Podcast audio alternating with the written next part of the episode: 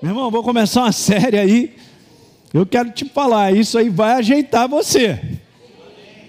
Então pegue para você anotar coisas. O reino de Deus, gente, é constituído de conceitos. Eu venho falando, eu bato sempre nessa tecla. Eu posso desejar muitas coisas de Deus, mas certifique-se, pessoal da internet, preste atenção, certifique-se que você está conhecendo os princípios dele. Deus opera através do seu manual, que é Ele mesmo. O dia que eu entendi isso, a minha vida mudou em várias áreas. E eu já era cristão.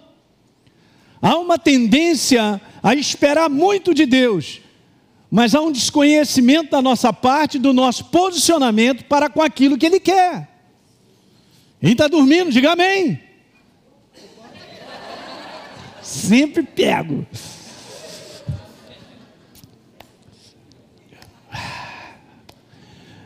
Eu quero passar isso para vocês, gente, que Deus é mais simples que a gente imagina. Ele trabalha por uma coisa chamada ordem. Ele estabeleceu ordem no universo. Se ele abrisse agora aqui o céu para nós, nos desse uma visão, você ia ver que tudo estava debaixo de uma ordem, está debaixo de uma ordem. Não tem um ambiente confuso, um anjo indo para um lugar, aí trombando com o outro, e o outro chamando, me ajuda aqui que está feia a coisa, e não sei o quê. Quando você olha, que bagunça é essa? Bagunça estamos nós. Naquilo que o inferno criou, um negócio chamado caos. Porque tirou o homem da ordem. Tirou o homem da ordem que Deus o havia estabelecido. Alguém está pegando? Então o segredo é aprender via Ele mesmo, que Ele é a ordem, andar no caminho onde Ele estabeleceu. Eu começar a conhecer e ter entendimento suficiente para colaborar com os conceitos do reino estabelecidos. A gente, quando se converte, há uma tendência natural e por falta de ensino na imaturidade, assim como uma criança, a olhar tudo para a nossa vida. Assim como uma criança, ela só pensa nela, não divide nenhum brinquedo. Mas os pais têm que educar os filhos para falar: não, você tem que aprender a dividir. Não, não é dessa maneira, não. É tudo voltado para si mesmo. E a gente não vai ensinando as pessoas que são novas a receberem a Jesus a serem desligadas desses conceitos. Porque nós fomos libertos de um sistema chamado eu, tudo para mim e para mim. Eu sei, ninguém está dando amém, olha só, rapaz. Eu não volto, não, pastor. Então, beleza. Até parece que Deus não quer dar para nós coisas, porque nós somos filhos. No livro de João, por exemplo, está escrito lá no capítulo 16: pede, porque a alegria de Deus é, é em te dar, pede para que a alegria de vocês seja completa. Mas não é um negócio assim, a minha cabeça. Nós temos que entender coisas, gente. Quando você está banhado da vontade de Deus, você vai entender o que, que é que você deve pedir e o que você não deve. Alguém pegou essa aí? Ah, mas vai por mergulhar na vontade dele, que é a sua palavra, e a gente vai ter discernimento daquilo que é lícito, daquilo que não é lícito. Assim como uma criança não vai pedir uma arma verdadeira, né, uma arma de fogo, porque, caramba, né? Esse moleque não pode receber isso, ele não pode receber qualquer coisa que ele pede. Eu não estou falando algo da minha cabeça, gente. Tá, tudo que eu estou falando está com base na palavra. Em Tiago fala sobre isso. Vocês pedem, pedem mal para esbanjar o que? Na sua vida carnal, naquilo que só pensam. O dia que nós começarmos, eu e você, a entender que nós somos um propósito de Deus, as coisas vão mudar. Eu e você estamos vivos, quantas vezes a gente fala isso? Por causa de um propósito. Eu vim a esse mundo por causa de um propósito. Aliás, ele me criou para duas coisas, anote isso. Ele criou a mim e a você para duas coisas: para o louvor e a adoração dele e para obedecê-lo. Pastor Hélio, sobrou alguma coisa para mim? Não. Esse é o problema nosso. Problema nosso é olhar para o nosso umbigo, como se Deus tivesse que vir me servir. Eu sou filho, servo dele. Assim como tudo no universo serve aos propósitos de Deus. Gente, são conceitos. Eu quero trazer um bocado de conceitos sobre essa declaração, o propósito da prosperidade do reino. E Jesus falou: o reino de Deus já está dentro do teu coração. Nós já estamos inseridos em Cristo Jesus, então eu estou no reino. O que vai funcionar são os conceitos do reino. Diga amém. amém. Então, a gente tem que começar a pensar dessa maneira. Já estamos chegando ao final do ano, ano que vem vai ser diferente. Tudo vai ser diferente. Nós vamos, ser, vamos aprender a ser crente, olha aí. Não é não? Roberto Carlos. Sabe por que o Roberto Carlos ainda tem muitos seguidores, cara? Sabe, vou te explicar por quê, simplesmente. Porque nós somos a geração, agora em 2025, o nosso país é o sexto maior país em idosos do mundo. É porque tem muito velho. É só isso. Ele nasceu numa época boa. Não é não? Tendo dito isso, vamos botar de lado. Vamos voltar para a seriedade da verdade. Rapaz, e aí eu comecei a enxergar muitas coisas na minha vida, o simplicidade da verdade, que vai funcionar, não tem como. Sabe, gente, Deus é um sistema que é Ele, o reino de Deus, que funciona. A maior parte dos crentes pode falar, mas não está funcionando. Tem várias coisas. Primeira delas, ignorância da minha parte. Segundo, eu estou plantando sim sementes, mas sementes carnais. E já vimos aqui agora.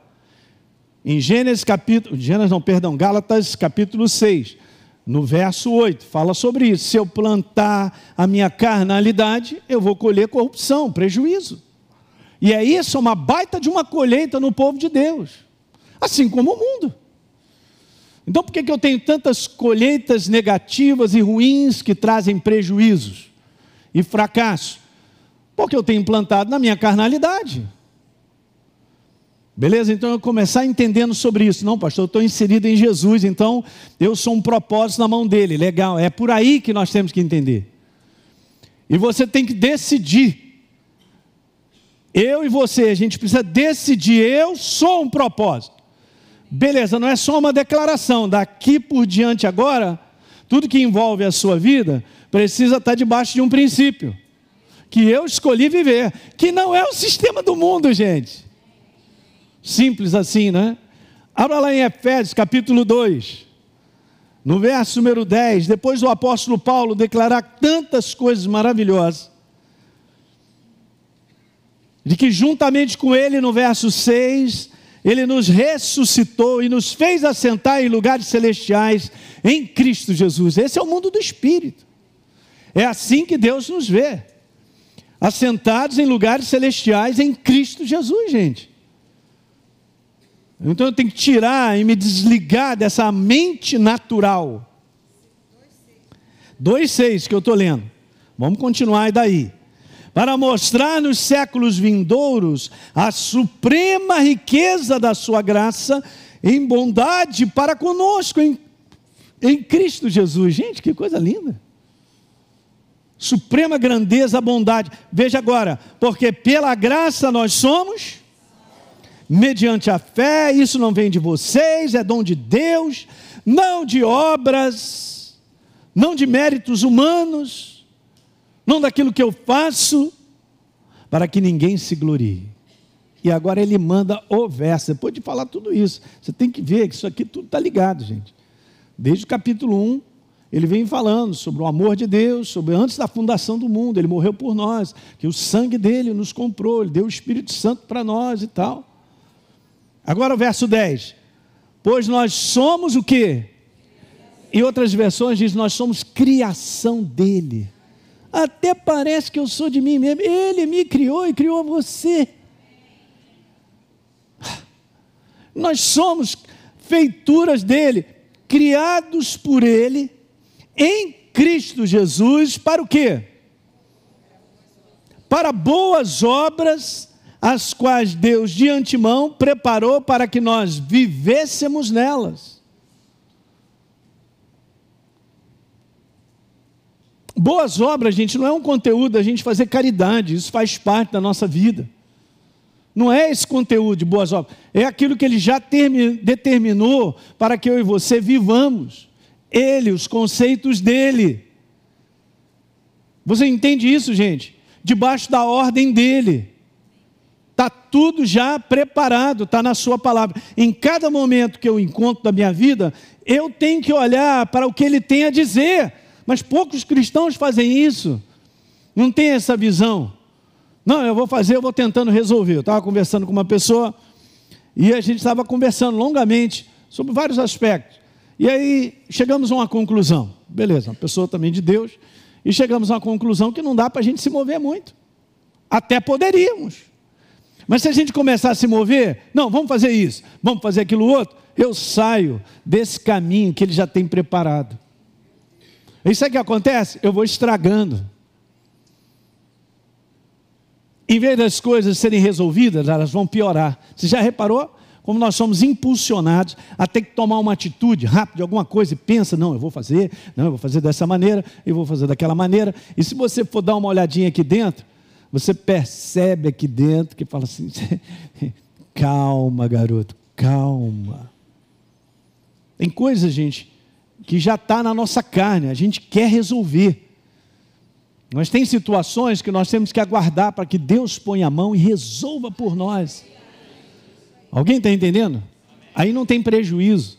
Quando ele vem e resolve, a gente não tem prejuízo. E ninguém ao nosso redor fica no prejuízo, entende? Eu também estou aprendendo mais e mais isso. Mas esse é o sistema do reino. Porque já existe as boas obras, aquilo que eu preciso caminhar, e Deus vai mostrando para nós a cada dia onde eu tenho que caminhar, o que eu tenho o que não tenho que fazer. E essa é uma área de muita pressão. Porque às vezes quando você está ali apertado, meu irmão, você pensa em todo mundo. É na tia, vai logo na tia, lembra dela? Já não, não lembrava da tia tem mais de 15 anos, mas naquele dia da pressão financeira, Ô, oh, tia, ah, eu vou ligar para ela, é hoje, manda um zap, papapá, papapá, e a tia manda de lá, safado, você não liga para mim e tal.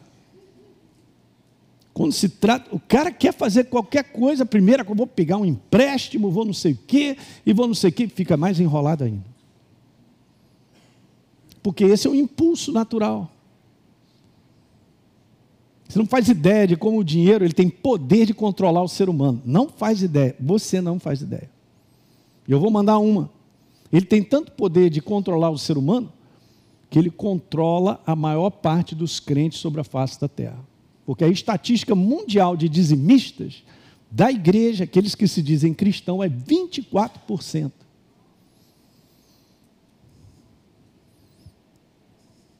É o silêncio sepulcral.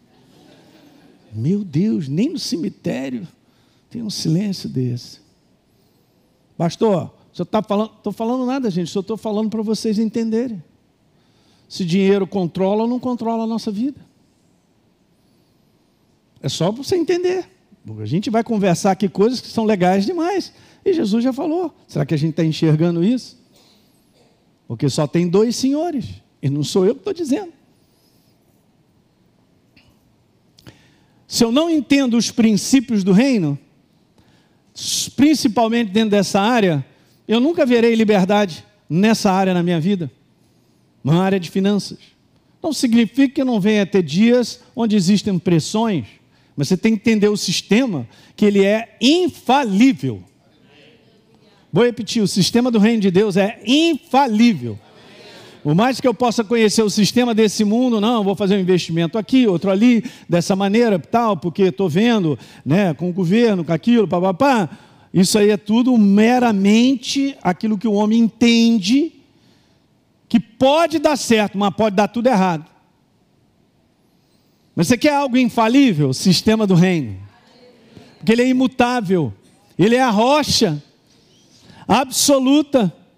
E se eu e você estivermos estabelecidos, e é um sistema, gente, que não dá para pensar com a cabeça, porque no, no sistema do reino, não dá para pegar dois mais dois, vai dar quatro, não dá. Essa equação não dá, não, não dá. Nosso neurônio queima. É um sistema que requer de mim e de você um posicionamento chamado fé. Fé é uma atitude correspondente a que eu creio dele. Alguém está entendendo isso aí? Bom, então se eu vou ter que conviver com esse incômodo, né, pastor? Na minha mente não deu, mas eu sei no meu coração que eu preciso. É isso aí. Você vai ter que conviver assim até o final. Mas nós, como igreja, só avançaremos, e a igreja do Senhor só avançará se começar a colocar esse pé na jaca aí, de começar a operar por fé naquilo que Deus estabeleceu. Quem está entendendo isso aí? Eu estou só fazendo a introdução disso aí que eu preciso falar. São sistemas. Não, mas eu preciso ser muito espiritual para poder entrar no sistema. Não é isso. Você já sabe qual é o sistema, aprendeu os conceitos, então agora chama-se prática. Prática é uma decisão, escreve aí. A decisão muda a minha vida.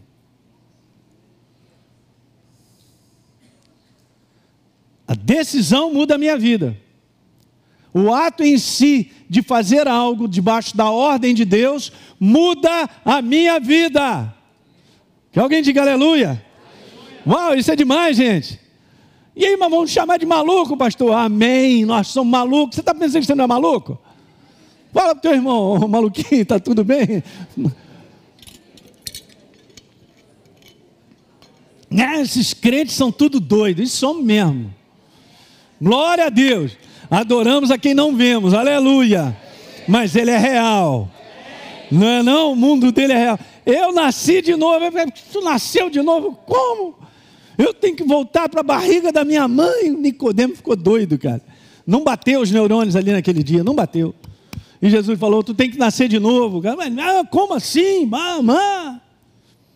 Então eu não posso olhar para fora e abraçar um sistema do mundo viver de finanças. Que não vai funcionar. Porque o sistema que esse mundo vive de finanças, ele só traz prejuízo. Ele é governado pela avareza, pela cobiça. E os textos bíblicos que nós conhecemos, o Espírito Santo fala para mim e para você, a raiz de todos os males é o amor ao dinheiro. Em outras palavras, é o domínio do dinheiro sobre a vida do homem. Não, pastor, eu não, eu não sou dominado pelo dinheiro. Faz o um inventário. Qual o grau que eu tenho de fidelidade para com Deus nos dízimos das ofertas? Ih. Não, eu recebi uns e-mails aí de uma galera dizendo que na nova aliança não precisa dizimar. É isso aí, você vai receber vários e-mails de tudo tentando me convencer que o sistema de Deus não funciona. Eu tenho vivido o sistema e Deus tem me abençoado. Cuidado de mim, não falta nada. Eu sou abençoado de tudo quanto é lugar, até com vaga em estacionamento. Graças a Deus. E eu não fico orgulhoso por causa disso, eu só agradeço, só falo assim, dá uma piscada para o anjo. Valeu, obrigado, obrigado, obrigado, obrigado, obrigado, obrigado, gente. Uau, não funciona.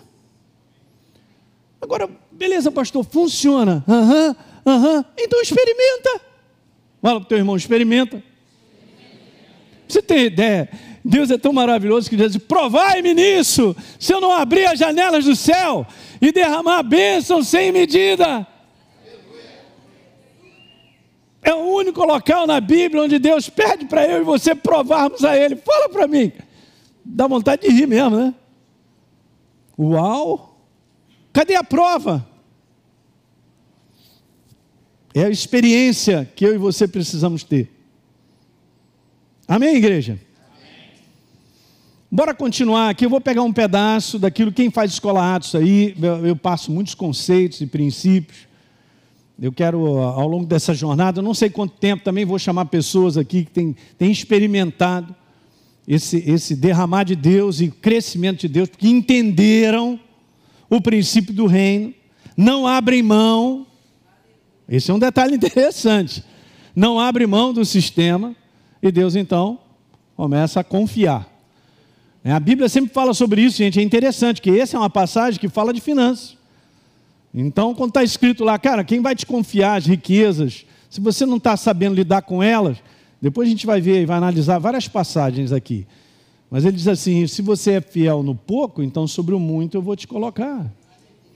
Não pense que Deus não prova a mim e a você, porque prova. Se você crê em algo e decide colocar em prática, serás provado. Era bom anotar essa frase, ela não é boa não, mas se prepara. Mas se passar, e aí vai. Sobre o muito, as coisas começam a mudar. E outra coisa, você recebe vitória que você já sabe que quando você precisar, Deus chega junto. Aí você começa a ter experiências da manifestação do céu. Aí que você não vai abrir mão mesmo. Mas nós temos que ir um pouco mais a, além, gente. Então, eu quero colocar algumas curiosidades aqui. A gente fala isso na Escola Atos também. Se você não fez a Escola Atos, aí é o meu convite, hein? Ano que vem. Ano que vem já está logo aí. Meu Deus, já passou o ano, Carlinhos. Uau, vum. Se inscreve para você aprender os princípios do reino dentro dessa área e outros. Mas veja, eu quero colocar aí, ó. Você vê, Jesus, ele tem lá, né, nos quatro evangelhos, se você reunir, você somar, são 51 parábolas que Jesus pega as parábolas para ensinar um princípio do reino. Alguém está entendendo isso aí? Agora veja, das 51 parábolas, 22 ilustram ou citam algum assunto sobre finança. Venda, investimento, compra, herança, tem vários ali. Meu Deus, gente, é, são 43%. Então esse assunto não é importante não, né? Eu queria só trazer essas ilustrações para você ver o quanto Deus tem a nos falar sobre essa área. Agora a pergunta que eu faço é o seguinte: o quanto eu estou disposto a ouvir e a colocar em prática? Aqui está o segredo. Elinho, tem aqui, ó. Já te mostrei tudinho. E agora, o que você vai fazer com isso? Que lindo! Uau! Uau! Eu vou ficar só de uau a vida inteira? Não adianta, gente, não funciona.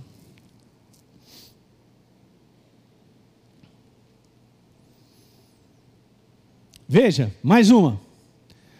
Fala-se mais de finanças no Novo Testamento do que céu e inferno juntos. É só para te falar como esse assunto ele é vasto. Fala muito mais no Novo Testamento, hein? Uau! Um. Vamos mais um. Por exemplo, existem mais de 500 versos na Bíblia sobre oração e fé e mais de 2 mil lidando com finanças. Tem muito assunto de finanças no Velho Testamento. Muito. Aliás, se nós olharmos os homens de Deus do Velho Testamento, todos eles foram extremamente abençoados. Vamos colocar dessa maneira. A gente vê de Abraão, chegando no final da sua vida, em tudo havia sido abençoado. Ele cresceu, progrediu, enriqueceu, ele cumpriu um propósito de estar debaixo da voz de Deus e fazer o que Deus pediu. Mesmo com toda a dificuldade, com todos os erros dele, que Deus não esconde, assim como Davi. Você vai ver o final da vida de Davi, já era idoso e tal, em, em ditosa velhice e tal, e Deus o havia enriquecido e tal, não faltava nada. Uau! Você tem que entender, gente, que Deus ele quer te abençoar muito mais do que você possa imaginar. Ou essa era uma frase boa de anotar. Agora você imagina o quanto ele quer me abençoar muito mais do que eu possa imaginar ou pensar. Bom, pastor, mas é, tem anos que eu estou na igreja, não estou vendo nada. Cara, então o problema não é ele. Vamos embora pensar assim. O problema não é ele, o problema somos nós.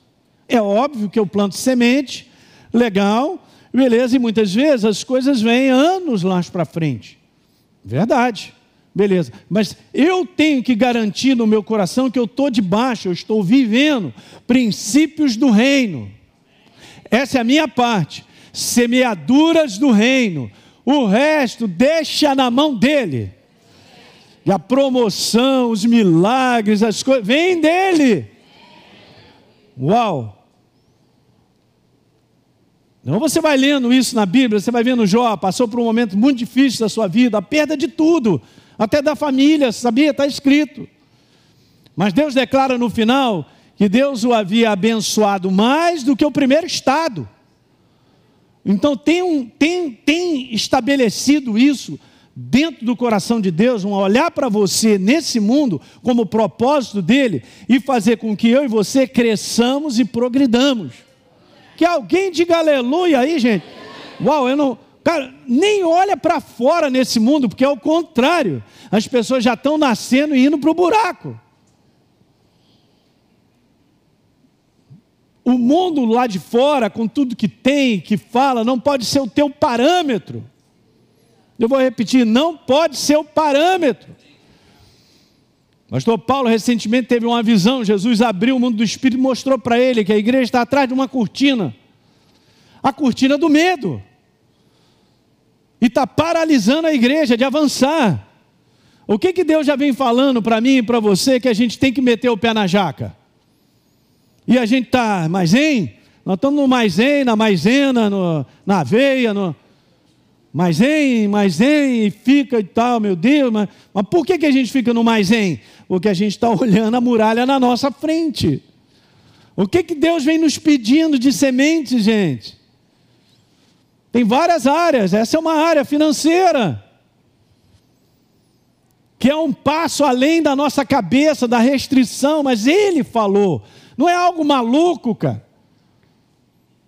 Quando Deus diz para Abraão, cara, sai da tua terra, a primeira coisa que ele falou, se ele não sai, ele não vai ver o resto. Quer ver que coisa interessante? Eu estava meditando sobre isso. Gênesis 12. Por favor. É o homem da primeira aliança, considerado amigo de Deus e está escrito aí, Gênesis 12: Ora, disse o Senhor a Abraão: Sai da tua terra, da tua parentela e da tua casa, do teu pai, e vai para uma terra que eu te mostrarei. Antes de Deus, eu fiquei pensando por a ordem que Deus colocou isso. Foi só isso aí, tá? Eu estou meditando nessa ordem. Meu Deus. Tem uma ordem aqui. O verso 2 não está antes do verso primeiro. O verso seguinte diz assim: Então de ti farei uma grande nação, te abençoarei, te engrandecerei, se tu uma bênção. Aqui tem várias coisas. Promessa de ser abençoado. Aqui é uma ordem que Deus o chamou para ele cumprir um propósito dele. Mas a primeira coisa falou com ele: tu vai sair desse conforto da tua casa. O que, que Deus fala com a gente? Que muitas vezes a gente tem dificuldade, porque a gente fica pensando como vai ser. Quem está dormindo, diga aleluia. Graças a Deus, hein? Então agora nós estamos chegando lá, está aquecendo os motores. Uau, gente, você está entendendo? Você é maluco, nós somos malucos. Nós cremos em Deus. O que ele te fala não vai bater nos neurônios, não tem nada a ver com o sistema do mundo. Como é que pode ser ser um doador e você ser extremamente abençoado? Não, mas como é que eu vou ser um doador? Eu tenho 10 laranjas, pastor Hélio. Se eu der três laranjas, eu vou ficar com sete. Oh, oh, que conclusão maravilhosa. Sim, sim, essa é a conclusão da mão, mas eu tenho dez. Se eu dou três, ai, dei, meu Deus, eu só tenho. Aí, dessa maneira, eu e você não vamos caminhar com Deus. Porque quando Deus chega para esse homem, se apresenta fala para ele: Olha, eu tenho uma proposta na tua vida aí, cara, sai da tua casa primeiro. E a Bíblia, sabe o que a Bíblia diz? Só isso. A Bíblia diz que Abraão creu em Deus. O que significa que Abraão botou o pé na jaca, ele cumpriu a ordem de Deus, ele obedeceu, são palavras, respondeu a Deus.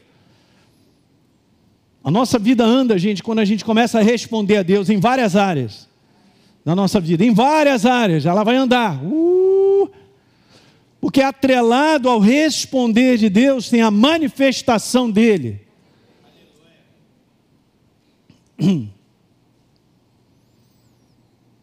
Primeiro ele diz: sai. Beleza? E aí depois ele vai dizendo as outras ordens. Então a, caminhada com Deus, você vê um negócio crescente numa obediência, numa resposta a Deus, numa área da tua vida, ou seja, de finanças mesmo que nós estamos falando, vai, vai desencadear o que Ele tem preparado. O que Deus tem preparado está muito aquém do alcance nós imaginarmos, gente. Alguém está entendendo?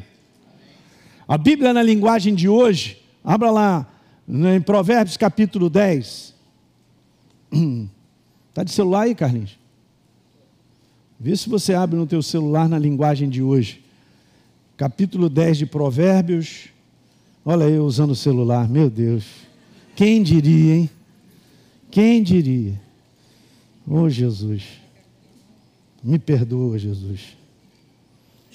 Então temos aí Provérbios 10, no verso 22. A bênção do Senhor, essa palavra aqui ela é vasta, ela enriquece, ela gera prosperidade. E aí nessa, eu estou lendo na Ara, né?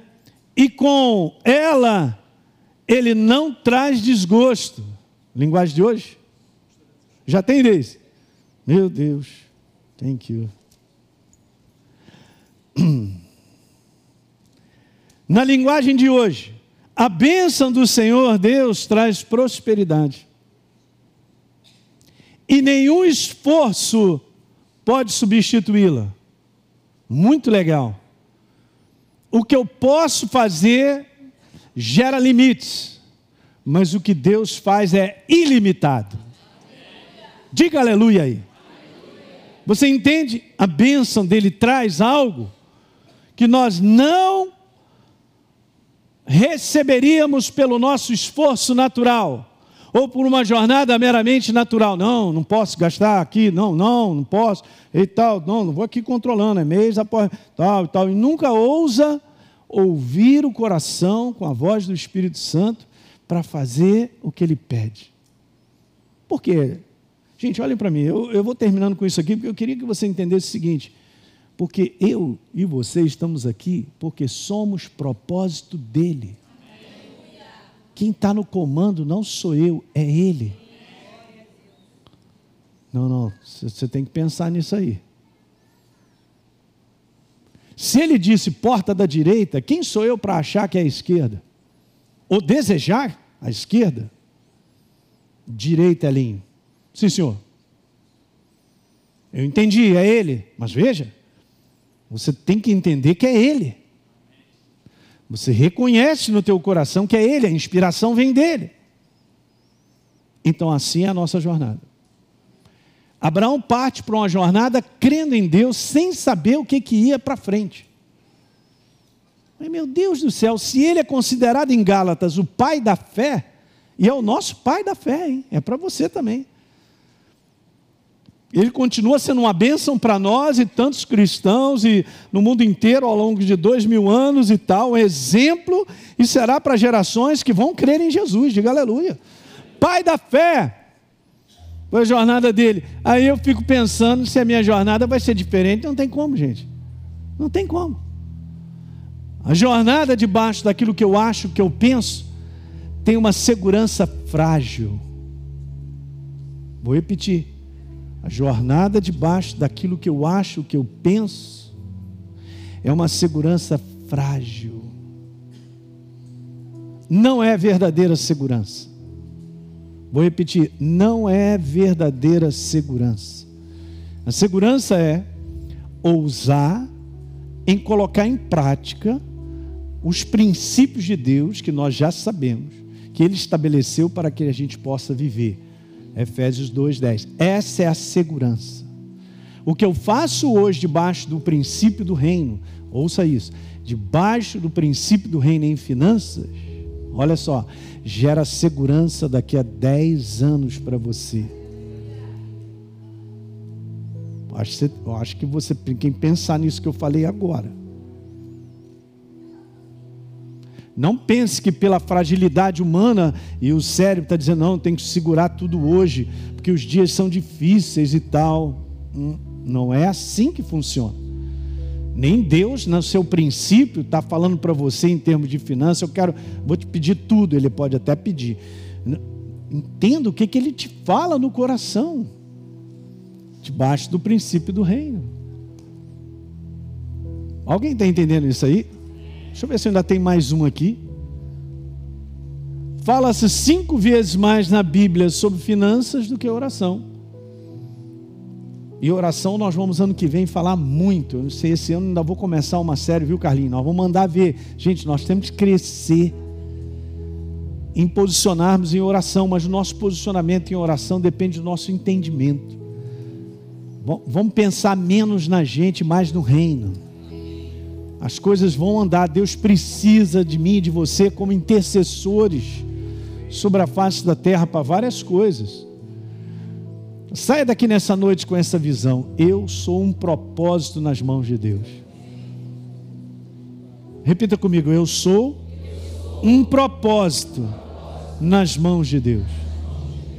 É isso aí. Então, em tudo que eu tenho, tudo que eu sou, eu sou um propósito nas mãos dele. E finanças não fica fora. Se você tiver essa visão do reino, você vai crescer muito além do que você possa imaginar. Até mesmo nessa área.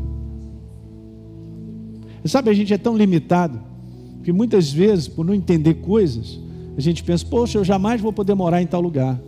Ah, eu gostaria daquilo lá, aquilo outro e tal. É claro, jamais eu vou ter, jamais eu vou pensar, não posso nem imaginar um negócio desse, porque eu só estou na limitação humana. E se eu começar a ousar acreditar que Deus tem algo para nós e conversar com Ele, Senhor, eu tenho que plantar semente para isso? Quais são as sementes que eu planto? Qual é o meu posicionamento para que um dia isso aí possa se tornar realidade? Porque você vai trazer para mim. Meu Deus, hein? Agora nós fomos longe, hein? Então eu vou ficar preso a uma limitação humana, de uma maneira de pensar que está fora do sistema do reino?